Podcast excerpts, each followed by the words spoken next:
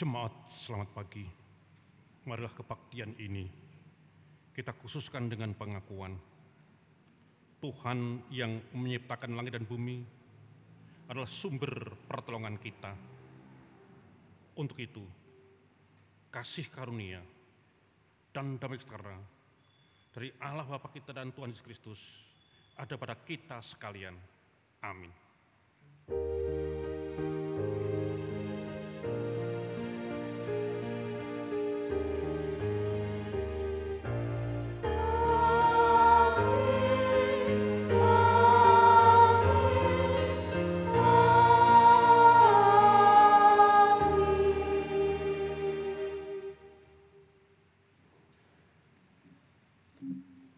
Memuliakan nama Tuhan 293, 1 dan 2.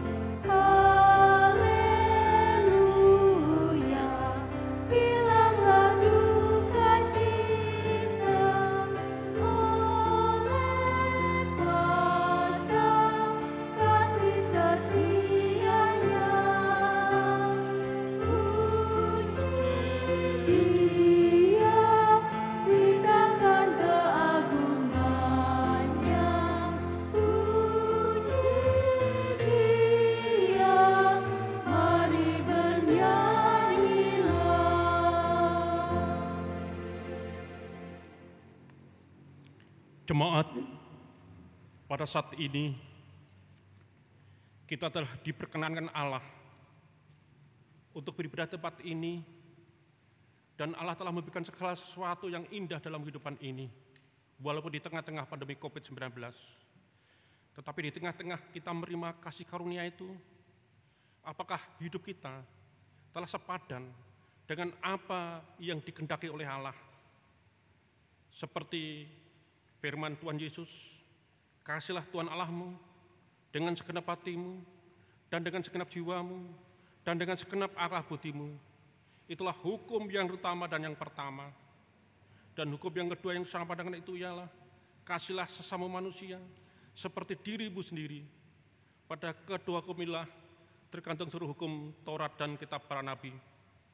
Jemaat dengan mengaca pada hukum kasih ini, Nyata sekali dosa kita, yaitu kita tidak dapat melaksanakan hukum kasih ini dengan selengkapnya dan setuhnya.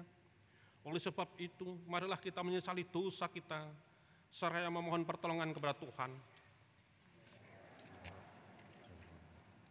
Aku mengerti dosa kita. Kan.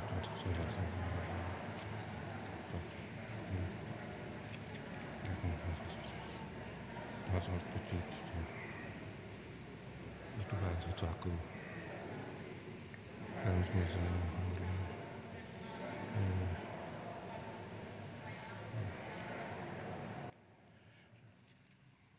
Jemaat, setelah kita mengakui akan dosa dan kesalahan kita di hadapan Tuhan, Tuhan memberikan berita anugerah, Hai anakku, dosamu telah kuampuni. Tuhan mengendaki agar kita berlaku seperti apa yang diharapkan oleh Allah. Kita mendengarkan petunjuk baru, ke dalam tanganmu lah kuserahkan nyawaku, Engkau membebaskan aku ya Tuhan Allah yang setia. Mazmur 31 ayat 6. Ya dalam tanganmu lah kus, kuserahkan nyawaku, kuserahkan hidupku. Engkau membebaskan aku dari pandemi COVID-19. Ya Tuhan Allah yang setia. Kita mengamini nyanyian kesanggupan 395, 1 dan 3.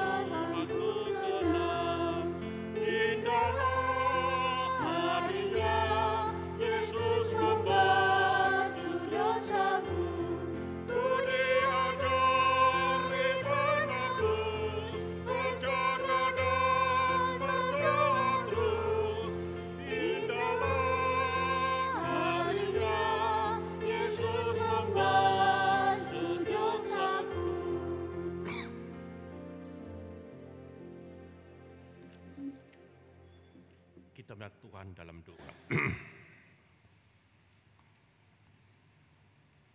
Di tengah-tengah pandemi COVID-19,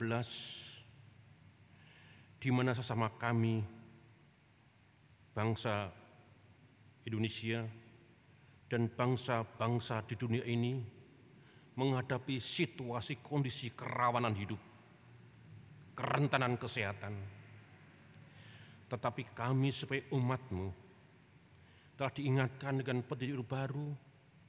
Engkau memelihara nyawa kami, engkau menjaga hidup kami, karena Allah kami, Yesus Kristus, Allah yang maha setia, sehingga engkau hadirkan kami di tempat ini ya Tuhan. Di tengah-tengah situasi kondisi ini, kami diingatkan akan warga gereja yang sedang sakit, yang saat ini opnam di rumah sakit. Ibu Sugito di rumah sakit PT Jalan Puyangan, Ibu Sumpani, dan Ibu dari Bapak Ferry Teguh yang juga opnam baru operasi di rumah sakit PT Seda. Kami juga boleh berdoa bagi mereka yang sepuh, yang tidak bisa pergi bersama kami karena usia, juga karena kesehatan yang rentan. Ibu Sri Paijo, Bapak Sastro Sumarto, Ibu Sumiyati, Ibu Porastri, Ibu Mujira, Ibu Soekarwan, Bapak Sudalono, Ibu Royadi, Ibu Mariati Syaan, juga Bapak Horas Rintono, Ibu Herman Budiarto, Bapak Agung Agung Suratomo, Bapak Sarjio, Bapak Pujo Kuswanto, Ibu Sriwati, Ibu Suwartini, Ibu Ana, Ibu Bapak Rimson Pangabian, Ibu Selamat Mujiharjo, Ibu Herman, Ibu Inuk Sugito, Ibu Kupar, Ibu Sri Rohani, Pujo Sumarto, Bapak Argo Widyatmoko, Bapak Andreas Sutarjo, juga Ibu Hutapia, Bapak Payung, Ibu Samudro, Bapak Suprihatin, Bapak Rahmat, Ibu Bagiwin, Pak Sudarjo, Ibu Sulistyo Utami, juga Ibu Mujiharjono. Kami meyakini masih banyak warga gereja yang belum kami ketahui situasi kondisi, tetapi kesehatan yang prima Engkau berikan kepada kami, kepada warga gereja yang sakit, sehingga di tengah-tengah situasi kondisi itu, mereka bisa melihat cinta kasih Kristus dalam kehidupan yang nyata. Kami boleh berdoa para dokter, para perawat, aparat-aparat yang menangani COVID-19, Polri, TNI, Satpol PP, dan semua yang terlibat, juga Palang Merah Indonesia. Kiranya Engkau berkati, sehingga mereka boleh membantu menangani situasi kondisi yang sangat mengerikan ini. Kiranya masyarakat masyarakat dan kami semua boleh menjaga protokol kesehatan dengan disiplin dan bertanggung jawab karena engkau juga mengendaki agar kami selamat dan engkau telah memberikan keselamatan tetapi kami juga harus menjaga kesehatan keselamatan pemberianmu yang sangat luar biasa itu. Presiden kami dengan jajarannya juga pemimpin-pemimpin di dunia ini juga laborat-laborat yang sekarang tidak menganak mencari obat yang tepat untuk COVID-19 ini baik di dalam negeri maupun di luar negeri kiranya engkau kuduskan sehingga suatu ketika dapat menemukan vaksin yang bisa menghalang dan memberi imun tubuh kita. Dan saat ini kami tidak memanjatkan doa pribadi kami, kiranya engkau boleh mendengarkan doa pribadi kami ini.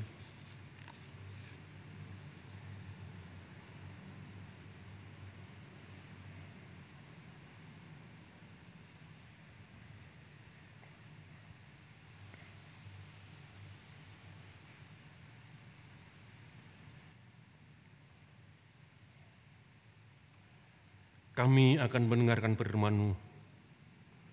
Roh Kudus mengurapi hambamu dan kami semua, agar firman boleh muncul dan terbit dari firman Allah yang hidup dalam diri Tuhan Yesus Kristus. Kehidupan di dalam hidup kami. Amin. Firman Tuhan saat ini yang pertama dari keluaran 14, 19, 31, yang kedua Matius 18, 21, 35, masih di gereja akan membacakan kitab keluaran.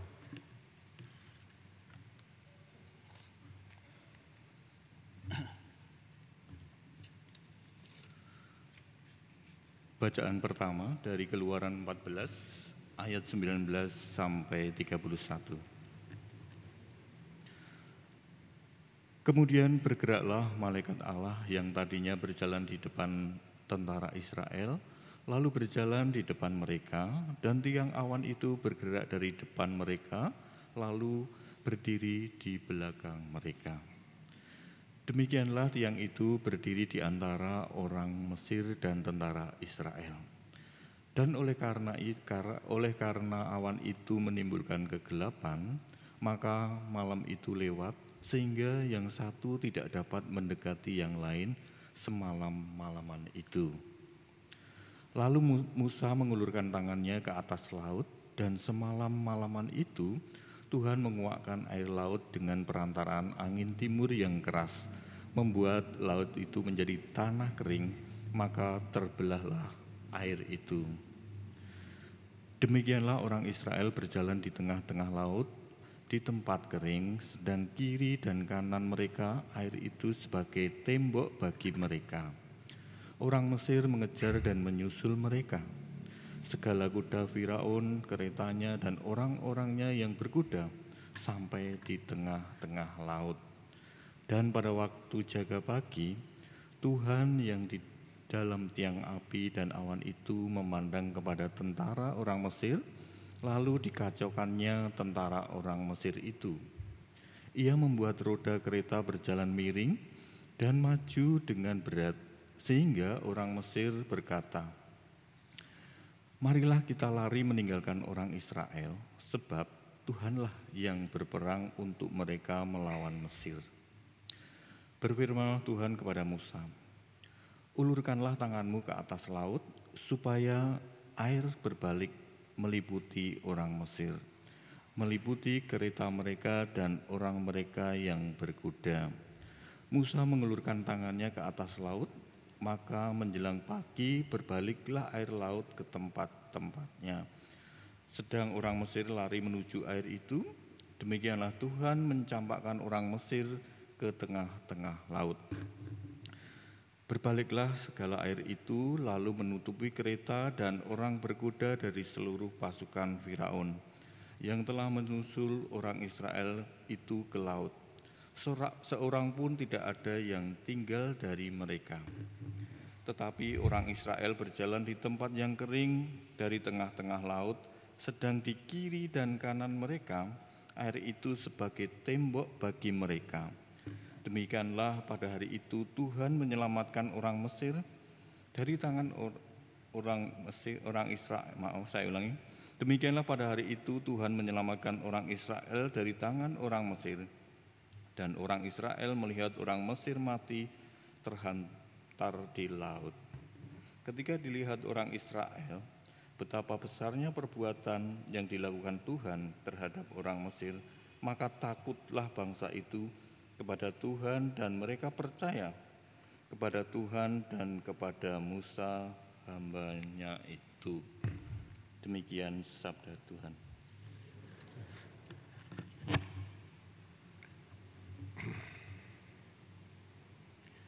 Kita akan membuka Injil Matius 18 ayat 21 sampai 31. Injil Matius 18 ayat 21 sampai 35 sampai 35. Perumpamaan tentang pengampunan. Firman Tuhan demikian, kemudian datanglah Petrus dan berkata kepada Yesus, Tuhan, sampai berapa kali aku harus mengampuni saudaraku jika ia berbuat dosa terhadap aku? Sampai tujuh kali? Yesus berkata kepadanya, bukan Aku berkata kepadamu bukan sampai tujuh kali, melainkan sampai tujuh puluh kali, tujuh kali. Sebab hal kerajaan surga seumpama seorang raja yang tidak mengadakan perhitungan dengan hamba-hambanya. Setelah ia mulai mengadakan perhitungan itu, dihadapkanlah kepada seorang yang berhutang sepuluh ribu talenta.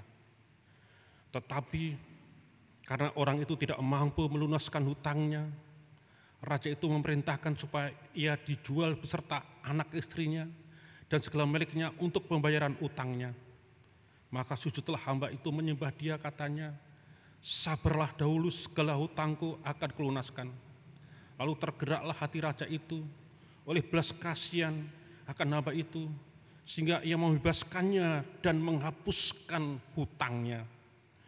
Tetapi ketika hamba itu keluar dan bertemu dengan seorang hamba lain yang berutang seratus dinar kepadanya, ia menangkap dan mencekik kawannya itu katanya, bayarlah utangmu, maka sujudlah kawannya itu dan memohon kepadanya, sabarlah dahulu hutangku itu akan kelunaskan. Tetapi ia menolak dan menyerahkan kawannya itu ke dalam penjara sampai dilunaskan hutangnya.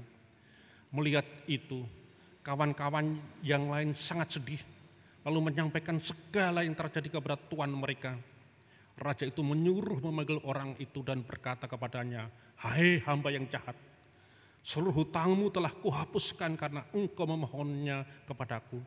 Bukankah engkau pun harus mengas mengasihani kawanmu seperti aku telah mengasihani engkau? Maka marahlah tuan itu dan menyerahkannya kepada Al-Gudus sampai ia melunaskan seluruh hutangnya maka Bapakku yang di surga berbuat akan berbuat demikian juga terhadap kamu apabila kamu masing-masing tidak mengampuni saudaramu dengan segenap hati. Jemaat yang berbahagia adalah mereka yang mendengarkan firman Tuhan dan mengayati dalam dan melakukan. Haleluya. Jemaat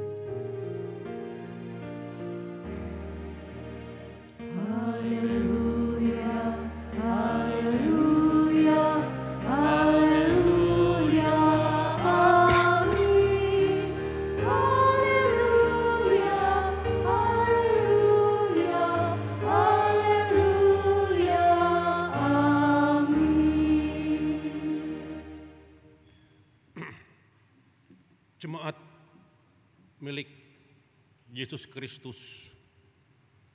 Kalau saya mengajukan pertanyaan kepada jemaat, apa yang paling mengerikan dalam kehidupan kita? Apa yang paling mengerikan? Membunuh mengerikan? Apa yang paling mengerikan? Bagi saya yang paling mengerikan adalah kehilangan hati nurani. Itu yang mengerikan. Jika orang kehilangan hati nurani, berarti kehilangan perasaan. Itu yang sangat mengerikan. Kita bisa melihat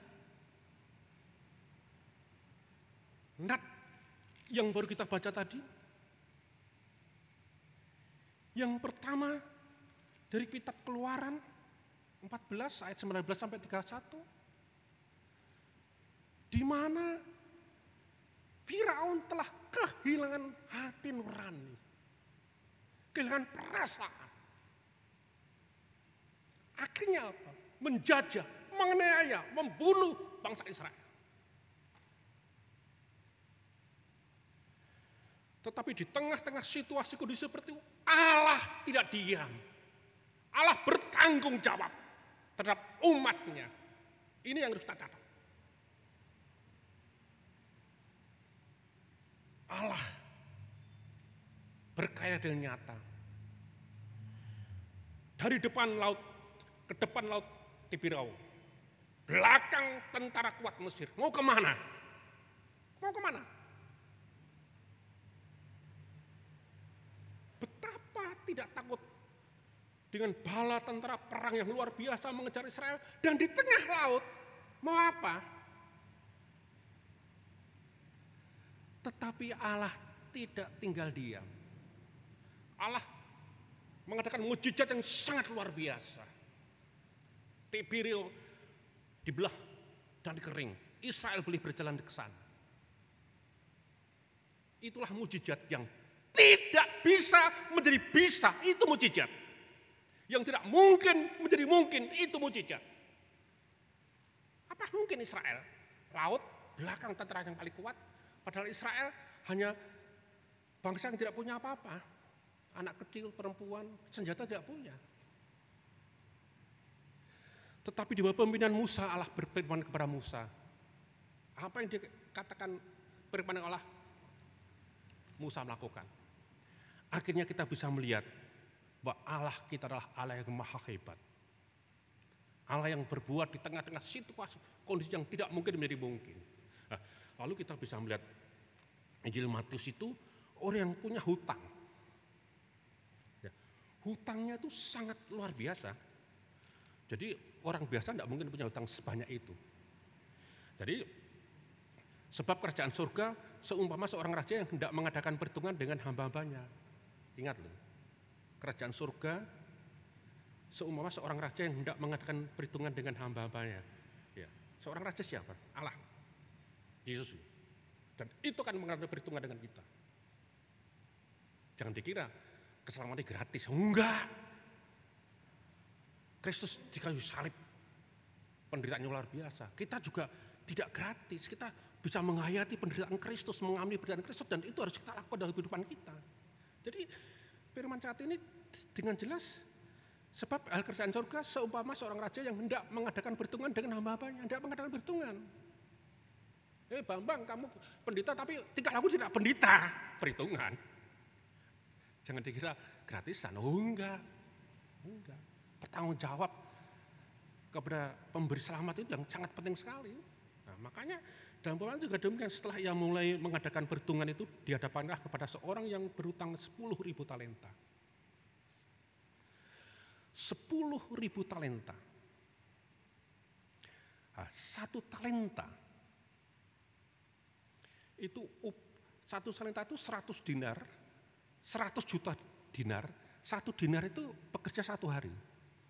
Bayangkan, ini kalau ini konglomerat. Nah, jadi mereka mempunyai utang berapa? Nah, kalau itu harus dibayar, itu mereka harus membayar 60 juta.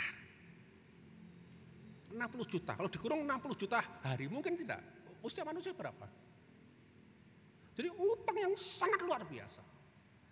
Jadi utang itu sampai harus bekerja 60 juta, 60 juta hari. Bayangkan, kan tidak tidak bisa dihitung. Apakah mungkin? Tidak mungkin. Tetapi pengampunan menjadi mungkin. Kan pengampunan menjadi mungkin. Kalau dia bebas karena pengampunan, tidak ada kata lain. Kalau itu tidak mungkin. Bayangkan 60 60 ribu hari kerja, 60 hari, 60 hari, maaf, 60, 6 ribu, 6, 6 ribu hari kerja, 6 ribu hari kerja. Setahun berapa hari? Tapi kok bisa? Ya karena pengampunan, mujizat. Nah, di sini dikatakan sebab lalu tetapi karena orang itu tidak mampu meluruskan utangnya, raja itu memerintahkan supaya dijual beserta anak-anak istrinya dan segala miliknya untuk membayar utang. Itu pun belum cukup. Belum cukup. Maka sujudlah hamba itu menyembah dia katanya sabarlah dahulu. Segala utangku akan kelunaskan. Lalu tergeraklah hati raja itu oleh belas kasihan. Hati nurani ada belas kasihan. Ada, saya katakan tadi ada perasaan. Maka ada perasaan. Nah, pengampunan hati nurani juga ada ada rasa perasaan hati. Nah, raja itu seperti itu, raja kita seperti itu.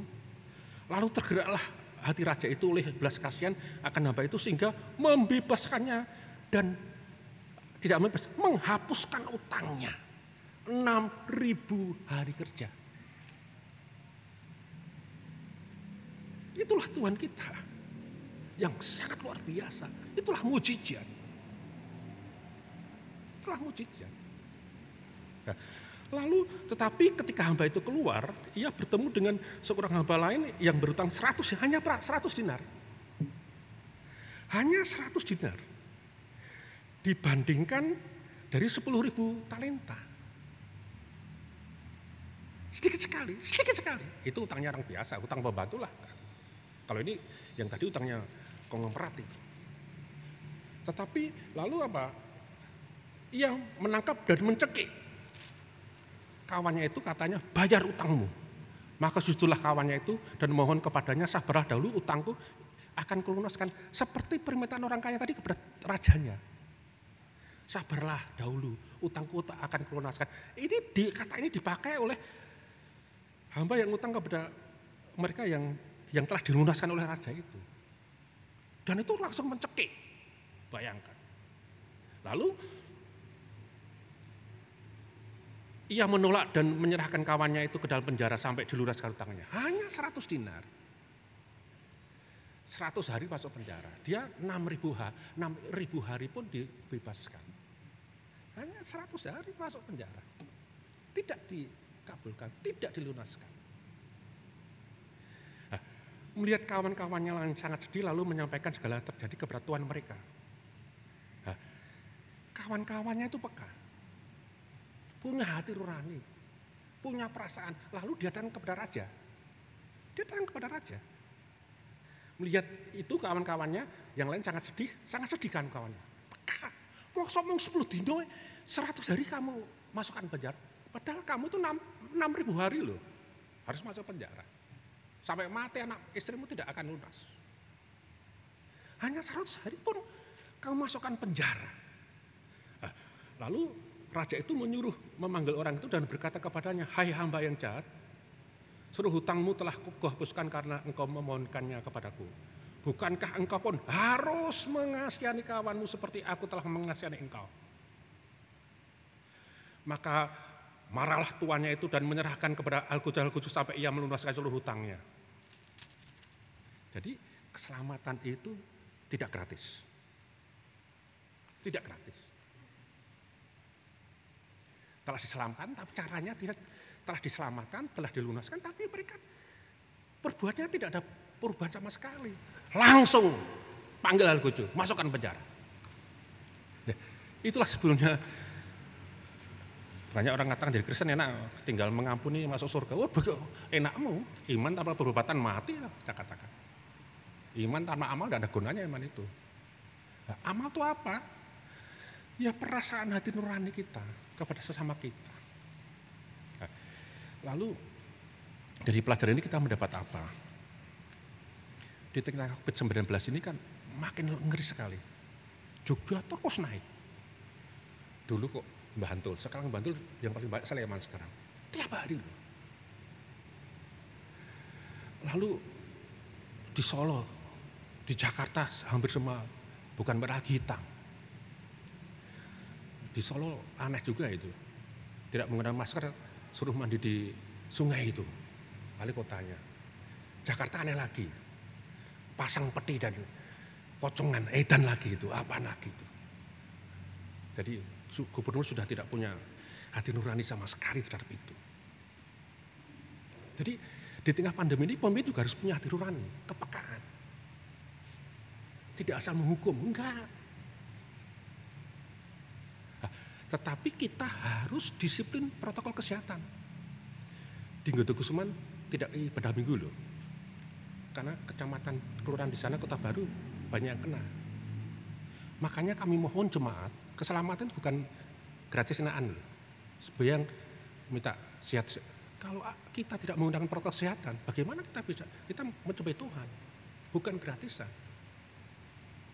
Nah, kita tuh diperkenalan untuk ibadah hari Minggu luar biasa, berkat yang sangat luar biasa.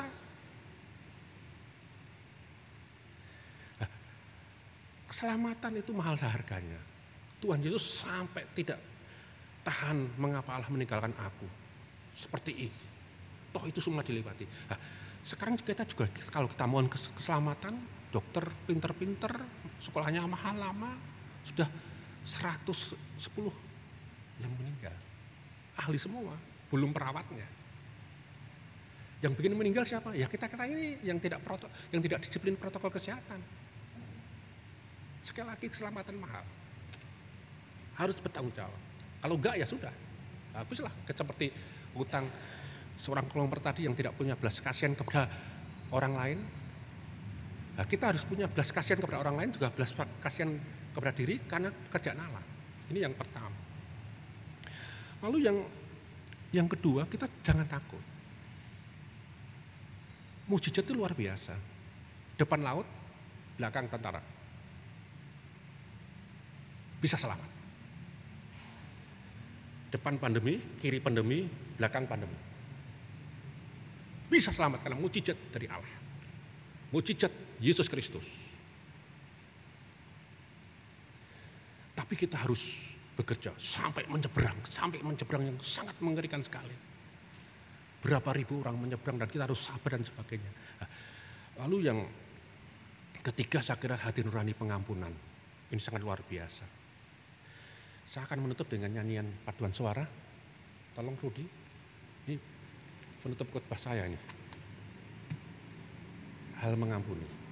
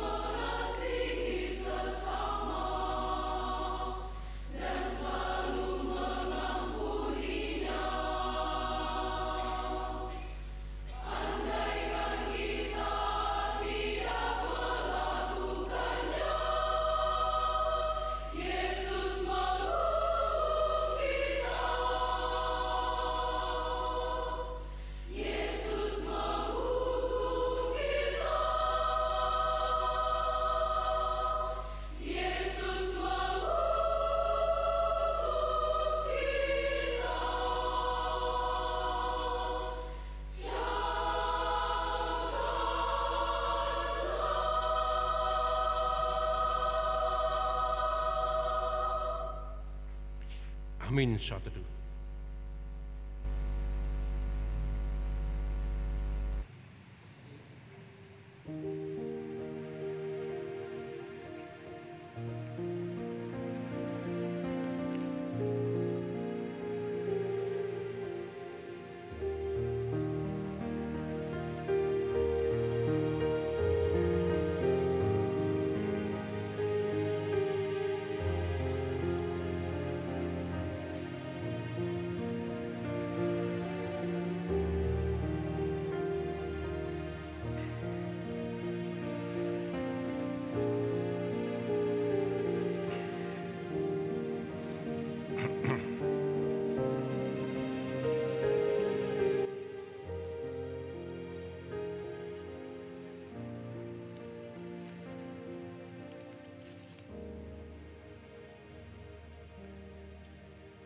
kita berdiri untuk mengakui pengakuan iman rasuli. Aku percaya kepada Allah Bapa yang Maha Kuasa, Kalik langit dan bumi, dan kepada Yesus Kristus, Anak yang tunggal Tuhan kita, yang dikandung dari Roh Kudus, lahir dari anak darah Maria, yang menderita di bawah pemerintahan Pontus Pilatus, disalibkan, mati dan dikuburkan, turun ke dalam kerajaan maut. Pada hari yang ketika bangkit pula dari antara orang mati, naik ke surga duduk sebelah kanan Allah Bapa yang Maha Kuasa, dan akan dari sana untuk menghakimi orang hidup dan yang mati. Aku percaya pada Roh Kudus, gereja yang kudus dan am, persekutuan yang kudus, pengamat dosa, kebangkitan dan hidup yang kekal. Kami silakan duduk.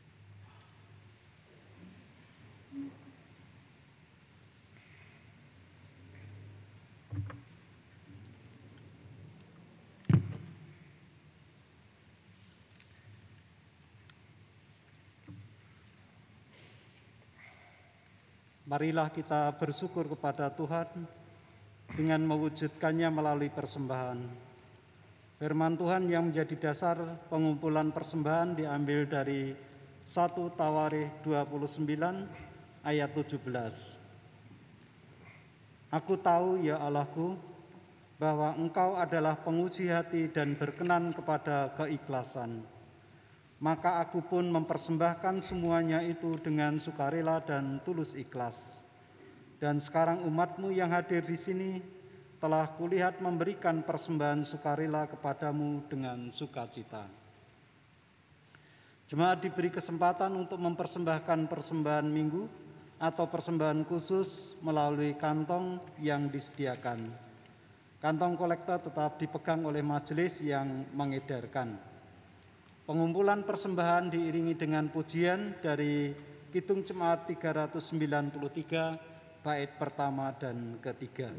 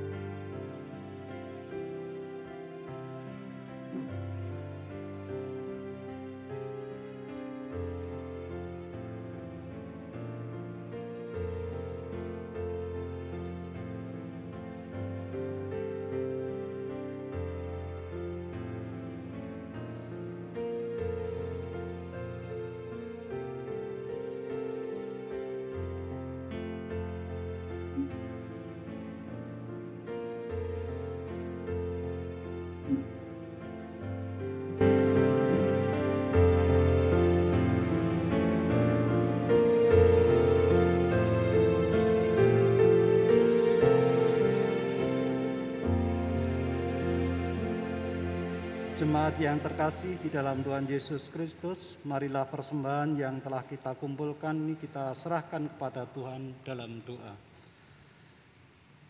Ya Tuhan, Allah Bapa Surgawi, pada kesempatan pagi hari ini ya Tuhan, kami datang ke hadiratmu berterima kasih dan mengucap syukur atas berkat-berkatmu yang telah Engkau limpahkan sepanjang kehidupan kami. Dan juga kami mengucapkan terima kasih Tuhan telah memberikan kesempatan pada kami untuk mengumpulkan sebagian dari berkat yang telah Tuhan berikan sebagai persembahan bagi Tuhan. Semoga persembahan yang telah kami kumpulkan ini Tuhan berkati dan Tuhan sucikan sehingga nama Tuhan dimuliakan dan kami makin dimampukan berpartisipasi dalam karya cinta kasih Tuhan yang mendatangkan kebaikan bagi seluruh ciptaan. Kami telah menerima sabdamu melalui hambamu Bapak Pendeta Emeritus Bambang Sumbodo. Mohon kiranya roh kudus membimbing kami sekalian, sehingga sabda Kristus yang kekal menjadi suluh bagi kehidupan kami dan segala hal yang baik yang Bapa rindukan terjadi di dalam kehidupan seluruh ciptaanmu di dunia ini. Ucapan terima kasih dan permohonan ini kami panjatkan atas nama Tuhan kami Yesus Kristus yang telah mengajar kami berdoa. Bapa kami yang di surga, dikuduskanlah namamu, datanglah kerajaanmu, jadikanlah kehendakmu, di bumi seperti di surga. Berikanlah kami pada hari ini makanan kami yang secukupnya, dan ampunilah kami akan kesalahan kami, seperti kami juga mengampuni orang yang bersalah kepada kami. Dan janganlah membawa kami ke dalam pencobaan, tetapi lepaskanlah kami daripada yang jahat, karena Engkaulah yang mempunyai kerajaan dan kuasa dan kemuliaan sampai selama-lamanya. Amin.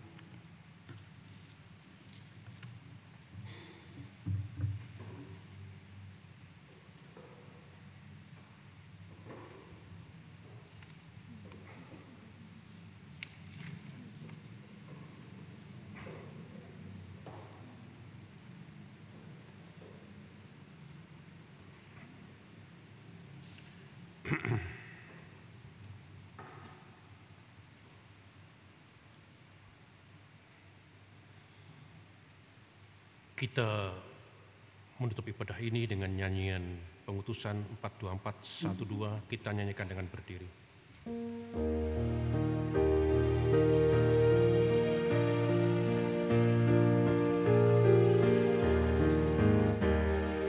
Yesus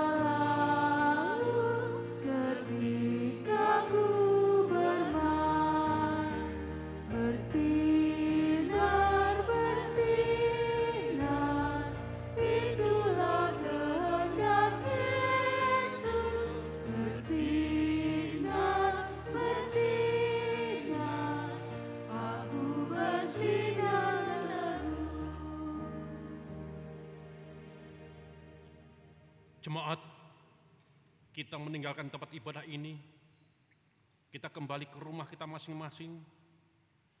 Kiranya mujizat pemberian Tuhan kita amini dalam kehidupan ini, disertai berkat yang datang dari Tuhan.